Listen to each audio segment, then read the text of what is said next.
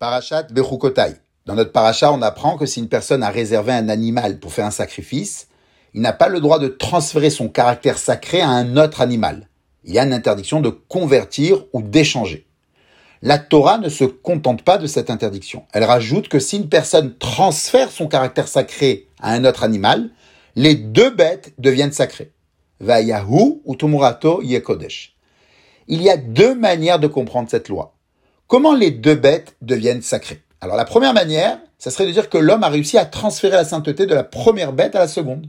Mais la Torah a décrété que malgré son succès, la première bête reste également sacrée comme une sorte de sanction, une sorte d'amende contre celui qui a accompli un acte qui est contraire à la prescription de la Torah. D'après cette interprétation, la seconde bête est réellement sacrée, mais la première reste sacrée à titre de sanction. La deuxième manière de comprendre cette loi, c'est de dire que l'homme n'a pas réussi à transférer la sainteté de la première bête à la seconde. Et donc la première bête reste sacrée, mais comme il a essayé d'agir contre la prescription de la Torah, alors la Torah a décrété que la seconde bête devienne également sacrée comme une sorte de sanction d'amende. D'après cela, la première bête est réellement sacrée et c'est la seconde qui est sacrée à titre de sanction. Ce doute est directement lié à une discussion fondamentale générale qu'il y a entre Abaye et Rava concernant les implications juridiques. La phrase dans le Talmud connue, c'est Amar Abaye, Kol milta d'Amar Mana lota avid, im avid meane, deisal kadatach lo meane amailake. Rava Amar lo meane mide, vehay de lake, mishum da'avar memra de rachmanaou.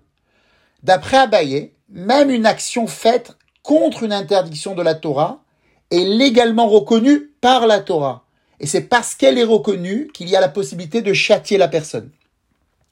Par contre, d'après Rava, lorsque la Torah interdit une certaine action, non seulement elle, elle ordonne la personne de s'abstenir d'accomplir cette action-là, mais elle révoque également sa validité juridique, si la personne enfreint. Et l'homme peut être châtié pour le fait même qu'il est tenté de transgresser le commandement de Dieu. On peut peut-être dire que d'après Abaye, l'objet du commandement divin c'est l'homme et seulement l'homme. La réalité dans le monde réel n'est pas déterminée par le contenu de l'ordre, mais par l'homme qui est en train de garder ou pas les commandements de son créateur. Rava, d'autre part, croit que le commandement divin influence et établit d'abord et avant tout la réalité objective elle-même. Ça établit et ça la définit. L'homme est tenu d'agir selon les seules règles qui ont un effet sur la réalité. Il y a une corrélation complète entre le commandement de Dieu à l'homme et la réalité juridique objective.